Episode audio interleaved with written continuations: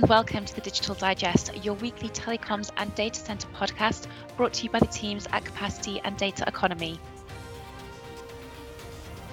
I'm your host, Deputy Editor Melanie Mingas, and joining me this week we have Editor at Large Alan Burkitt-Gray and Senior Reporters Abigail Opiah and Natalie Bannerman. This week we are also joined live by a special guest, Mikael Schachne, who is the VP of Mobility and IoT Business, as well as the CMO for BICS. Um, Mikael, welcome to the Digital Digest, and thank you so much for joining us. Hello, Melanie. Great to be here. Um, now, over the course of this episode, we are going to be talking about the biggest stories from the last week. Um, but first of all, a quick roundup of what's been happening since we last recorded. Um, Telecom Italia is reportedly planning 1,300 employee redundancies by the end of 2021.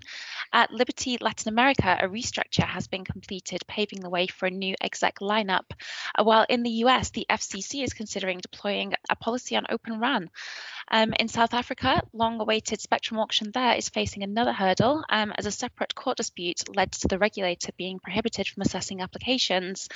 And in Russia, MTS has launched the country's first pilot 5G network for consumers, while in the Philippines, the country's third telco, DITO Telecommunity, launched earlier this week. So it's been a very busy one again across telecoms and the data center industry. Um, and of course, Monday, the 8th of March, was also International Women's Day. Um, we have a raft of content over at Capacity Media all curated and written by Natalie. So if you haven't already, um, there are plenty of links in the post that brought you to this podcast. So please do go and visit those pieces. Um, and some of them we'll be discussing later in the episode.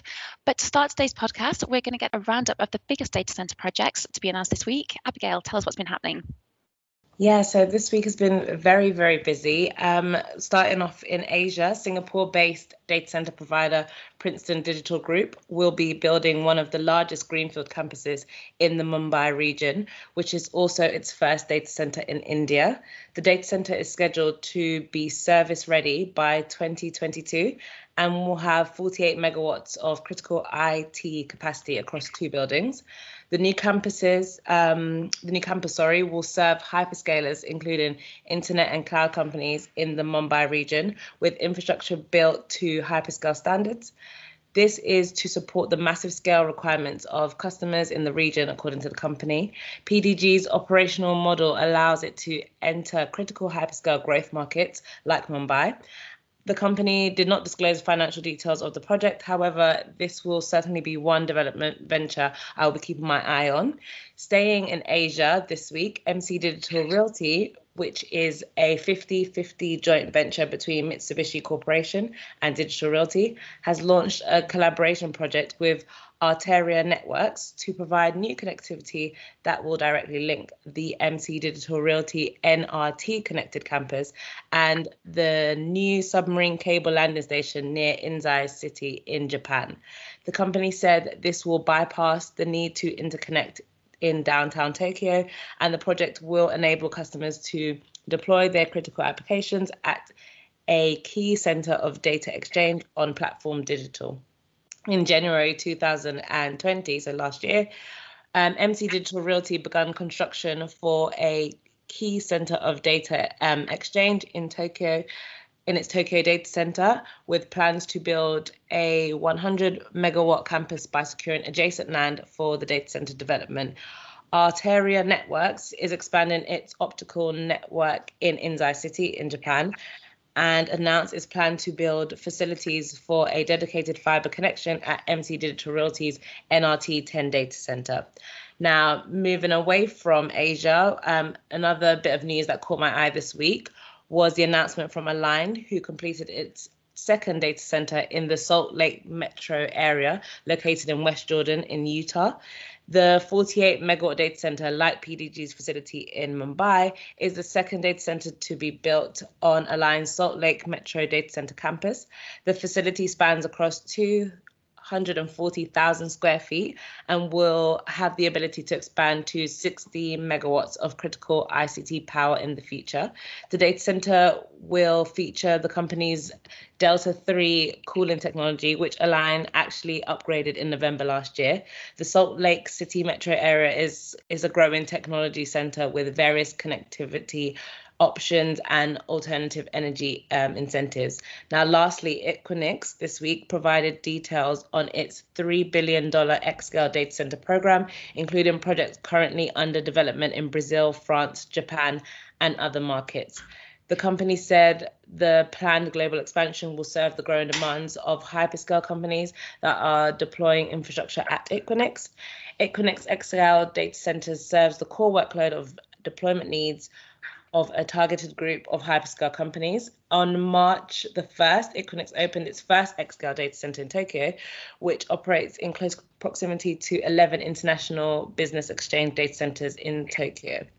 The company said um, with xScale data centers, hyperscale companies will have the ability to add core deployment to their existing access point point footprints at Equinix. That's all from me. Alan, I know you have some interesting news developments. Yes, thanks, Abigail. Yeah, in last week's podcast, we talked about a new company in Hong Kong, uh, Turbidite, that plans to buy a bunch of smaller data centers across Southeast Asia. Um, that's data centers that have been ignored by the hyperscalers. Well, a week later, that's uh, beginning of this week, Turbidite has announced its first acquisition. And that's the first of three that uh, the CEO Bill Barney says will happen this year. This year, uh, Bill is uh, known to a lot of people in this industry. He was until a year ago CEO of uh, Global Cloud Exchange, and before that he was with. He's been with Asian operators for the last 20 odd years. Um, but this is a venture with IT and E, which is the local telco in the US-owned island of Guam. And Guam, eh, I had to look it up on a map.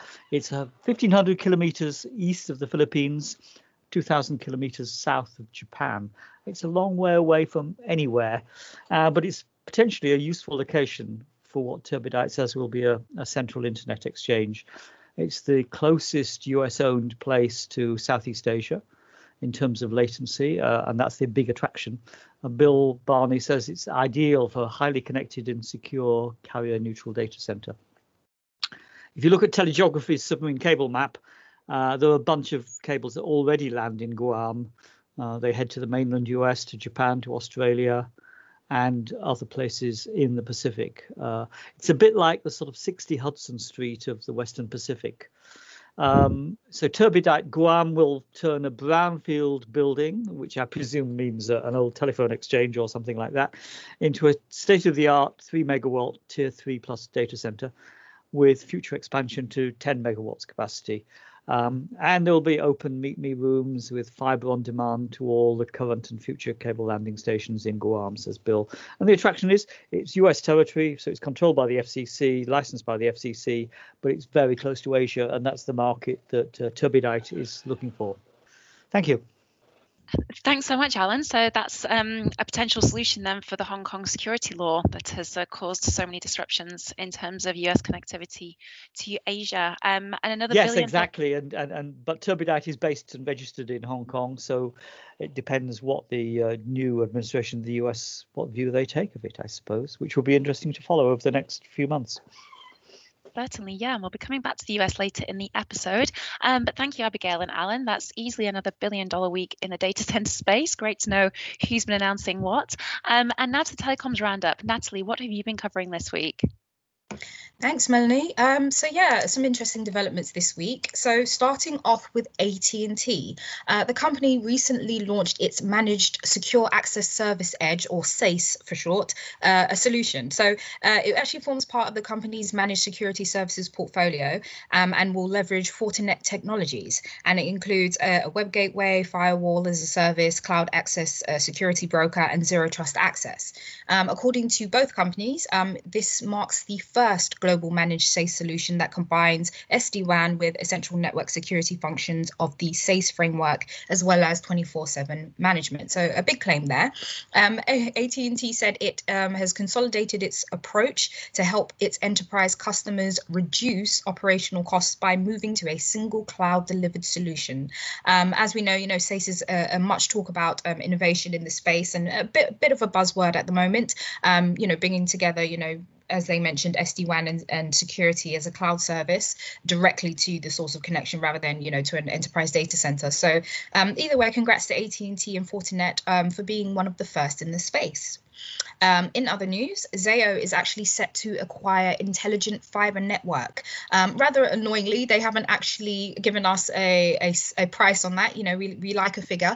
Um, so we don't actually know how much the deal is for. But um, IFN actually operates a 5,000 route mile network in Indiana, um, and it includes um, Indianapolis, Fort Wayne, Columbus, South Bend, etc. And according to Jim Turner, who is IFN CEO, the combination of IFN and Zayo will enable significantly enhanced reach and value to our customers and our legacy owners. It will also unlock um, investment and growth opportunities for its Indiana network. So the deal is actually due to close in the first half of this year, subject to you know customary regulatory approvals, etc., and closing conditions. So congratulations to Zayo and IFN. Now, over in Australia, it seems that the Vocus Macquarie saga, for lack of a better word, has reached a conclusion. Uh, Vocus Group has entered into a scheme implementation deed, uh, a new one for me, but um, with it's with a Macquarie-led consortium to inqu- to acquire the company for 3.5 billion Australian dollars, which amounts to about 2.7 billion US dollars. Now, the consortium is comprised of Macquarie Infrastructure and Real Assets and its managed funds, as well as a company called Aware Super. Um, they will uh, buy the company for approximately five uh, $5.50 per share. Now, according to Bob Mansfield, who is Vocus's chairman, uh, the Vocus board has unanimously um, decided to uh, approve the offer, and they say that it is in the best interests of uh, Vocus's shareholders. Now, the uh, the deal is subject to shareholder approval, court approval, and regulatory approval. So, still a few hurdles to get through, um, all of which uh, should be completed over the coming months, with a view for complete completion by um, July 2021. Uh, I'm sure we'll all be keeping an eye on that. Now, for my last story, um, I'm going to end with with one that's you know quite close to my heart for anybody who's ever listened.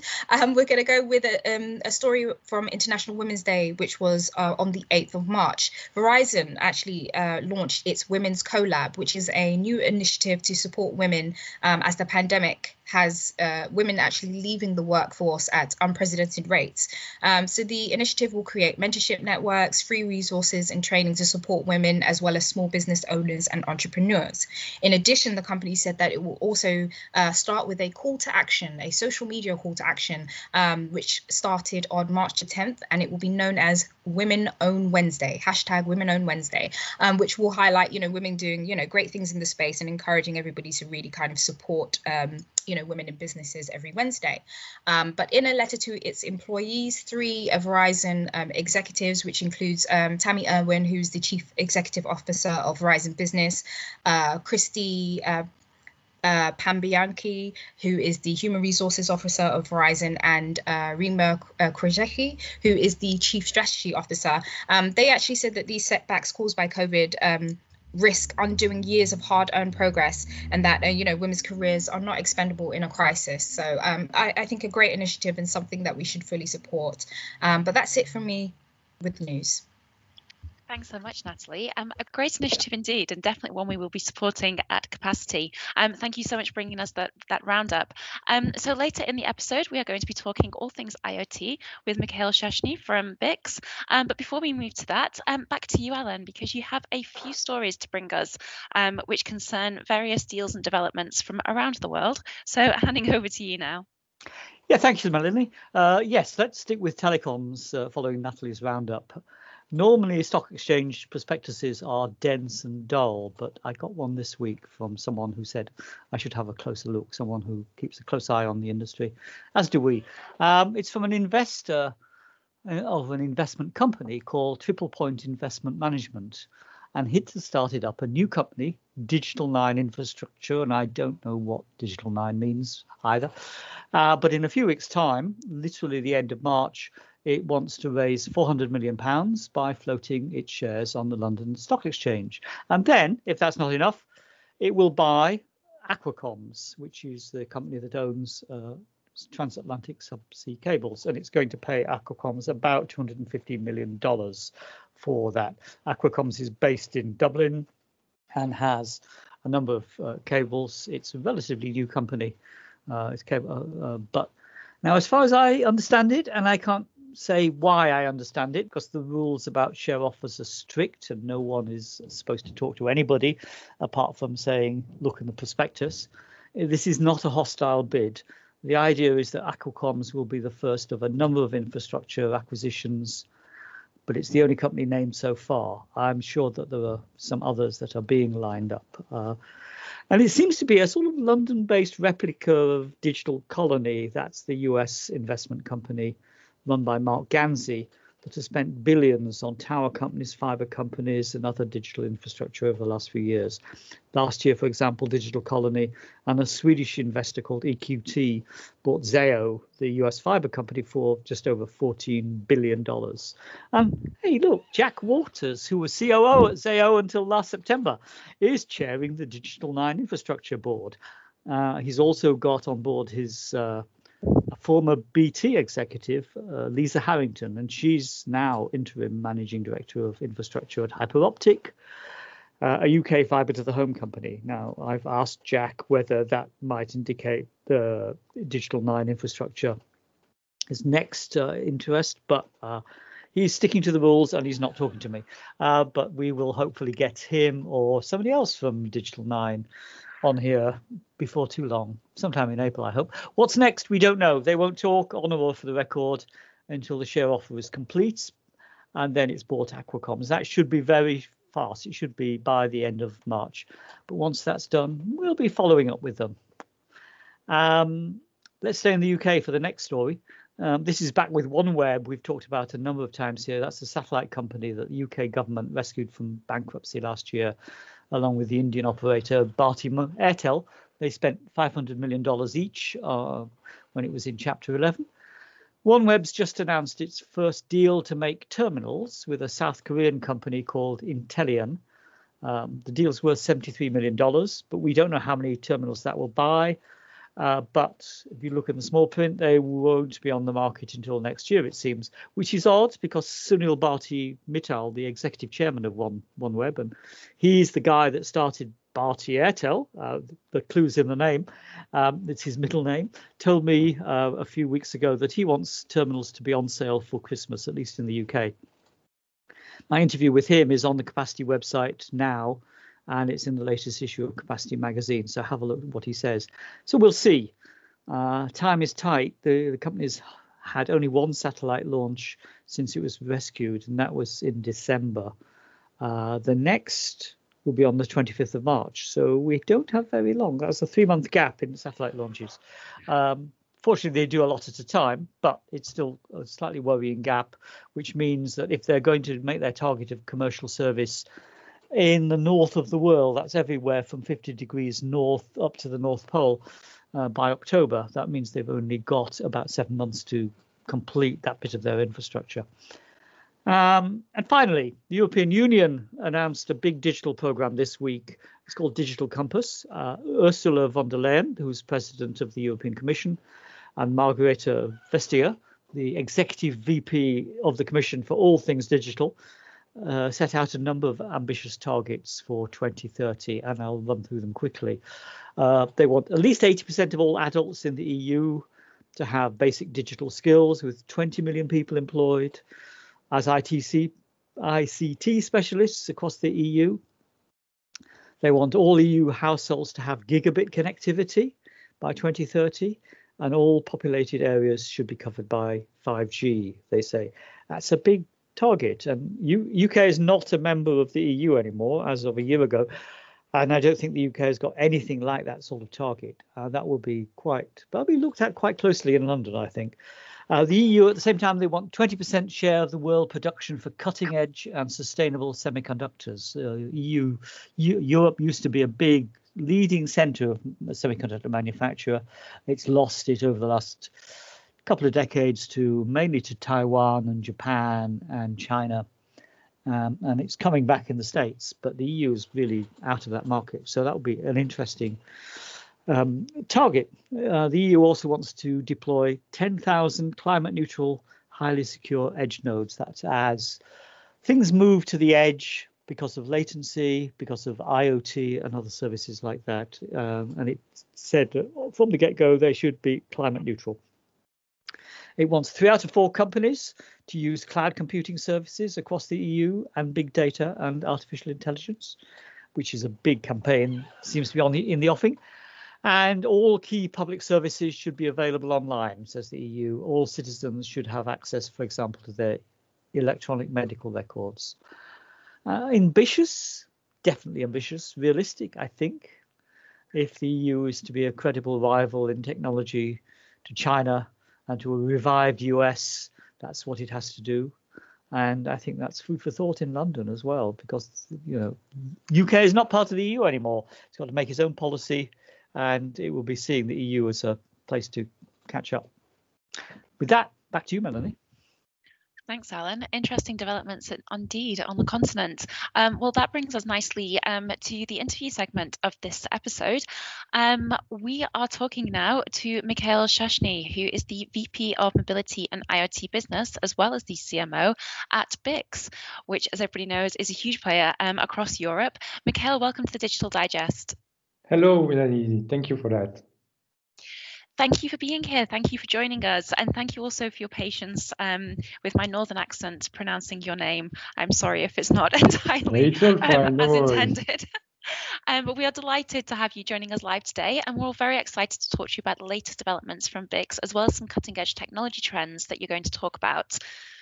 So we are going to start by talking about narrowband IoT. Um, now, this is a mastermind subject for BICS, and in January, you partnered with the French mobile operator SFR to extend narrowband IoT connectivity in France and also expand NB-IoT and LTE-M network. Um, so tell us, what, what happened? Um, how did it go? Yeah, so we see NB-IoT as another very strong enabler for the acceleration of IoT across the world and across also many different use cases.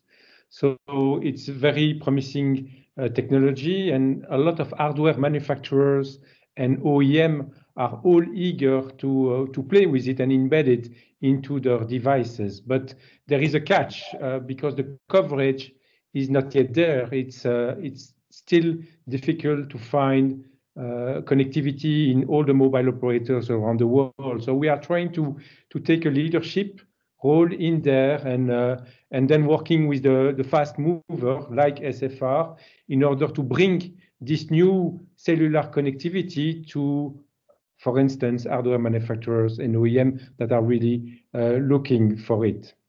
So basically, as we did for 2G, 3G, and 4G, where today we provide coverage in more than 700 networks in 200 countries, where we are also looking to develop one of the largest NB IoT footprint in the world so that any uh, device maker can easily embed this new cellular connectivity into the devices.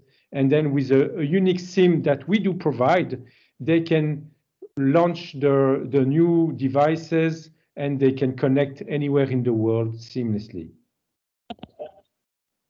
Well, that sounds absolutely fascinating. And I'm sure, as Alan just mentioned, with the um, European Commission's plans for a digitally transformed European Union, um, that's definitely going to fit in very well uh, with what's happening in the wider economy. So tell us, Mikael, how will this technology be used?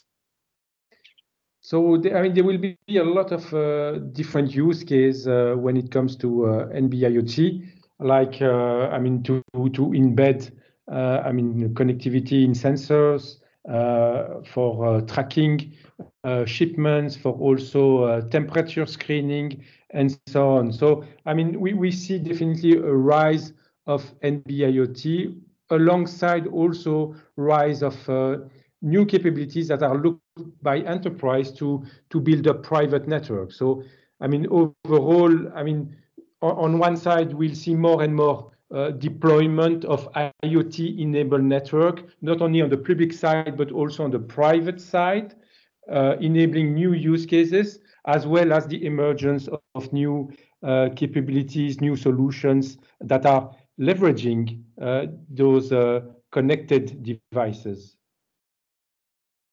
Cool. Um, so in terms of adoption, what are your take-up projections at this point? Well, I mean, there are lots of numbers, but uh, I mean, some of them are already estimating that today you have about more than 3 billion M2M connections around the world. And only 10% of those are currently based on low power wireless technologies. So going forward, it's expected that we'll reach around 6 billion IoT M2M connection in about five years from now. And around a third of those will be based on low power tech. And most likely, NB-IoT and LTE-M will be making the majority of those connections. And this will be, this will be driven by also the, the increased availability of IoT modules, the decrease of cost, and also the launch of new solutions leveraging uh, this new cellular technology. Excellent. Um, well, moving on now to the SIM4Things. Um, now, this currently supports 5G device connectivity in Canada and Taiwan. Um, and I believe that BICS is planning to add up to 50 locations by the end of this year. Um, so, to just set the scene, how does this work? So, basically, as we said uh, earlier, I mean, we will look to really provide the largest roaming footprint, but also IoT footprint to our clients, whether it's on 2G, 3G, 4G, and now upcoming 5G. So uh, with 5G today, you have uh, uh, a first step, which is in upgrading the radio network around the world.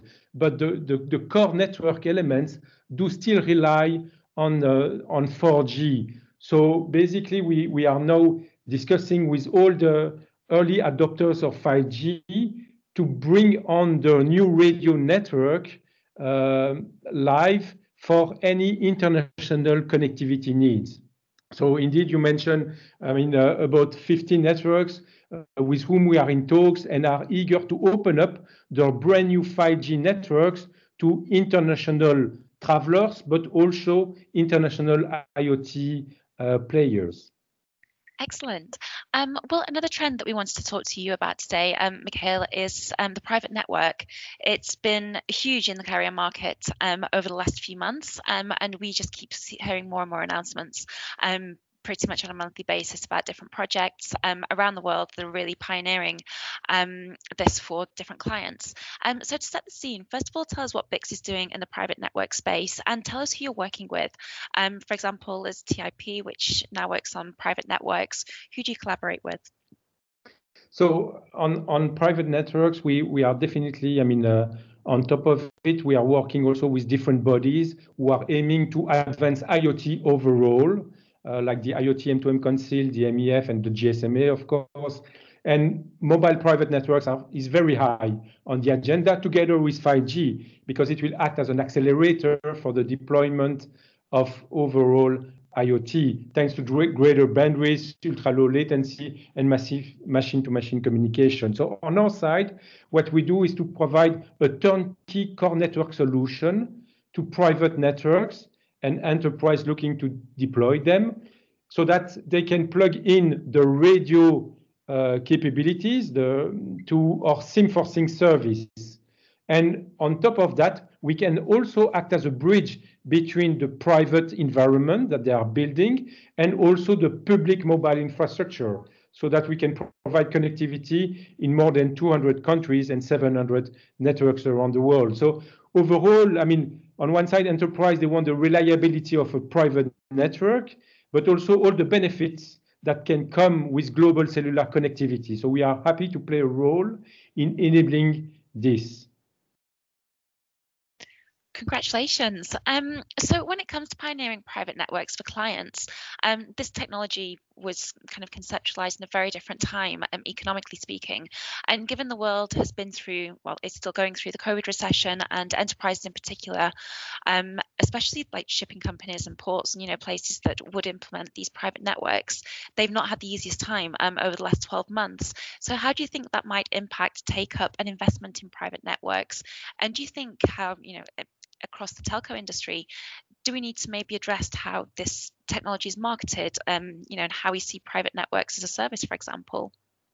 Yeah, so indeed, I mean, uh, I mean, the, the, the whole world has gone through a, a, big crisis, and potentially it has also created some delays on uh, the the plans to to upgrade the infrastructure. But on the other side, there there is a rising need to accelerate digital transformation, and their global private networks are also uh, a key in enabling this transformation so that we can, I mean, again, better track shipments around the world. Uh, there you can think about also, I mean, uh, all the work being done nowadays to uh, to deliver vaccine uh, all, all, around the world and also to check the temperature. Uh, I mean, in terms of security, I mean, track and grant people the right access.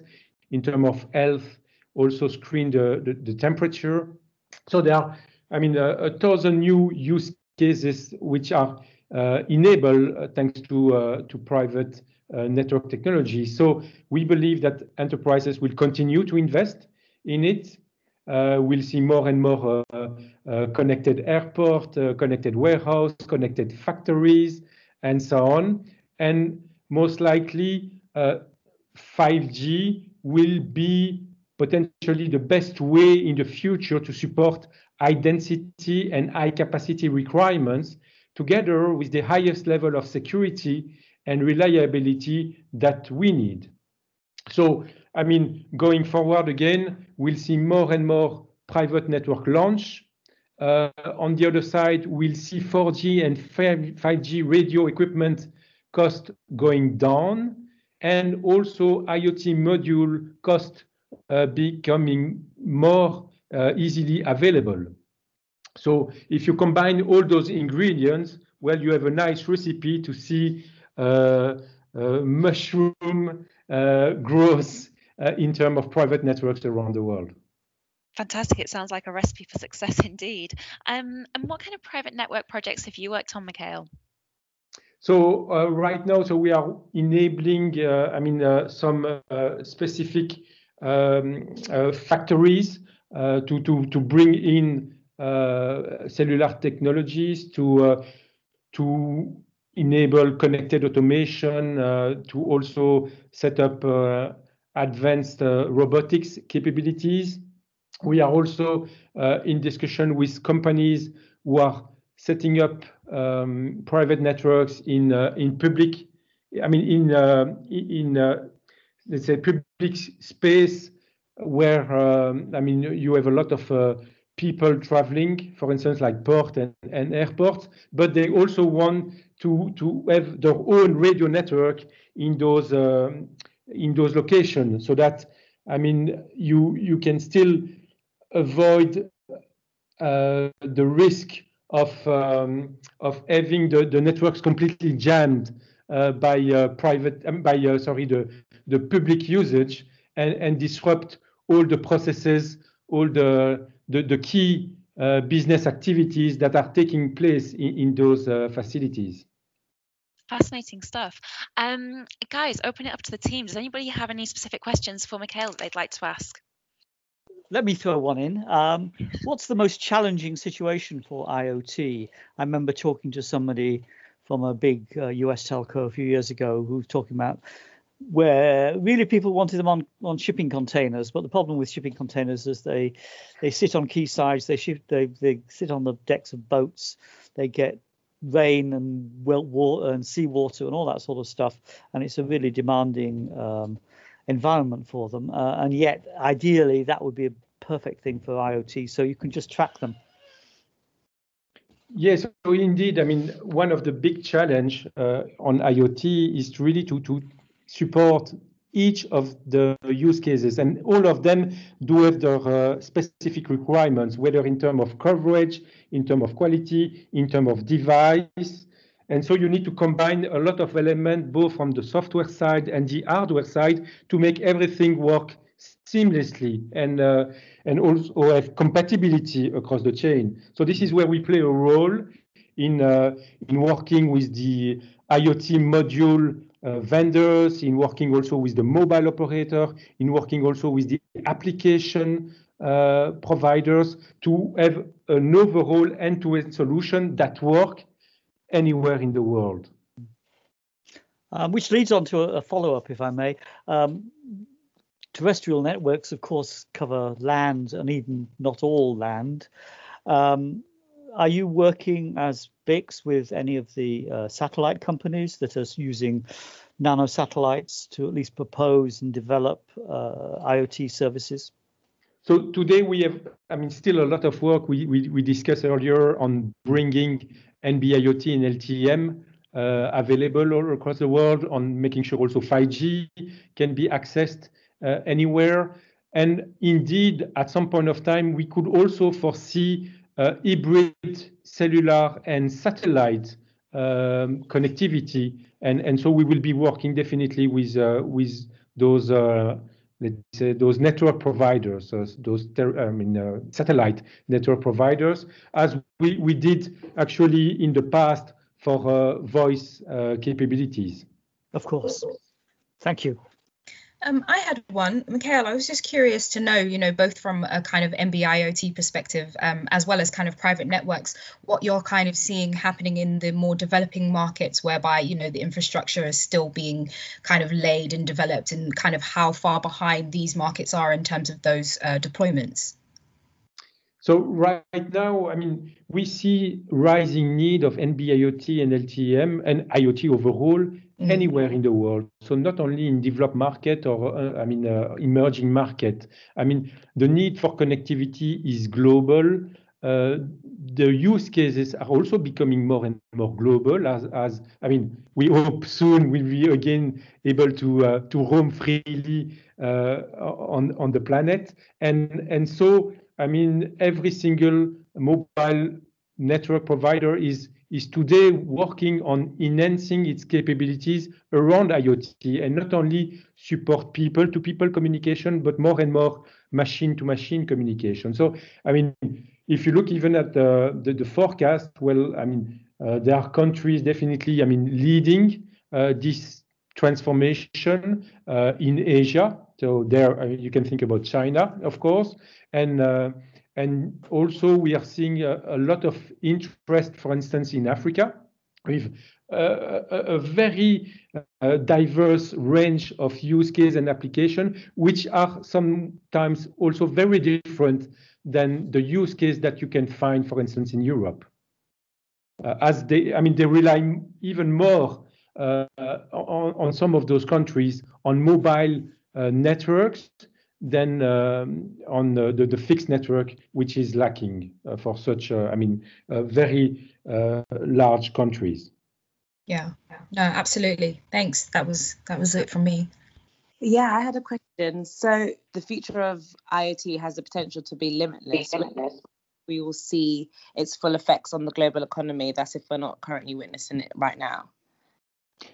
Well, most likely two, three years down the road, we'll see more and more enterprises embedded, embedding, sorry, IoT into their own business processes, into, uh, um, I mean, the, the, the, services that they do provide to, uh, to other enterprises uh, or business consumers or uh, anywhere in the world. So overall, we we could see rising yeah, business impact, uh, but it's still emerging right now. So IoT, although is uh, is there uh, to, uh, I mean, to connect anything around us, well, uh, we, still have most of the devices around us not uh, connected and always on. But that will definitely change in the next three to five years. And, then you will definitely have a big economical impact of, uh, of IoT. Thank you. Thanks, Mikael. Um, just one final question from me before we wrap up. Um, obviously, another part of this um, is the data center element. Um, are you working with anybody um, for the data center side of this, assuming that you're going to need a lot of um, edge capacity once the IoT network rolls out in full? So today, most of our infrastructure is running on uh, I mean, our own cloud. Uh, we, we deploy our own point of presence around the world. Of course, we work with uh, data centers, but not only, I mean, one, because we intend to provide uh, redundancies and also uh, somehow uh, diversification in the way our customers can, can reach us. So, so we work most likely with uh, the, largest data center provider anywhere in the world. But sometimes uh, many of them are only able to cover one particular geography. So we, need to have also uh, the ability to deploy all our platform, all our services as, um, as the customer demand rise and be as close as possible of our client and customers. Fantastic. Um, well, Mikael, thank you so much for joining us, and thank you also for sharing all that insight. I think we've definitely grilled you enough now, um, but you've been a great sport, and that was absolutely fascinating. Um, and that brings us to the end of this week's podcast. Um, again, huge thanks to Mikael and BICS. Thanks to the team for bringing us the latest on all those big stories, and thanks also to everybody who listened. Um, we will, of course, return next week with more stories from the global tech and telecom space. But until then, we will not leave you without updates. Over at capacitymedia.com, you can sign up to the daily telecoms news alerts from Capacity, as well as the weekly news alerts from Data Economy. And you can also reach, um, read, sorry, as Alan mentioned earlier, the February March edition of Capacity Magazine, which came out on the 8th. Um, it's Power 100 season, which means that you can now nominate the top personalities for recognition in our annual list, and that'll be open until early April, with the list revealed in our April and May edition. For now, that's all from me and the team. Have a great week, take care, and catch you next time.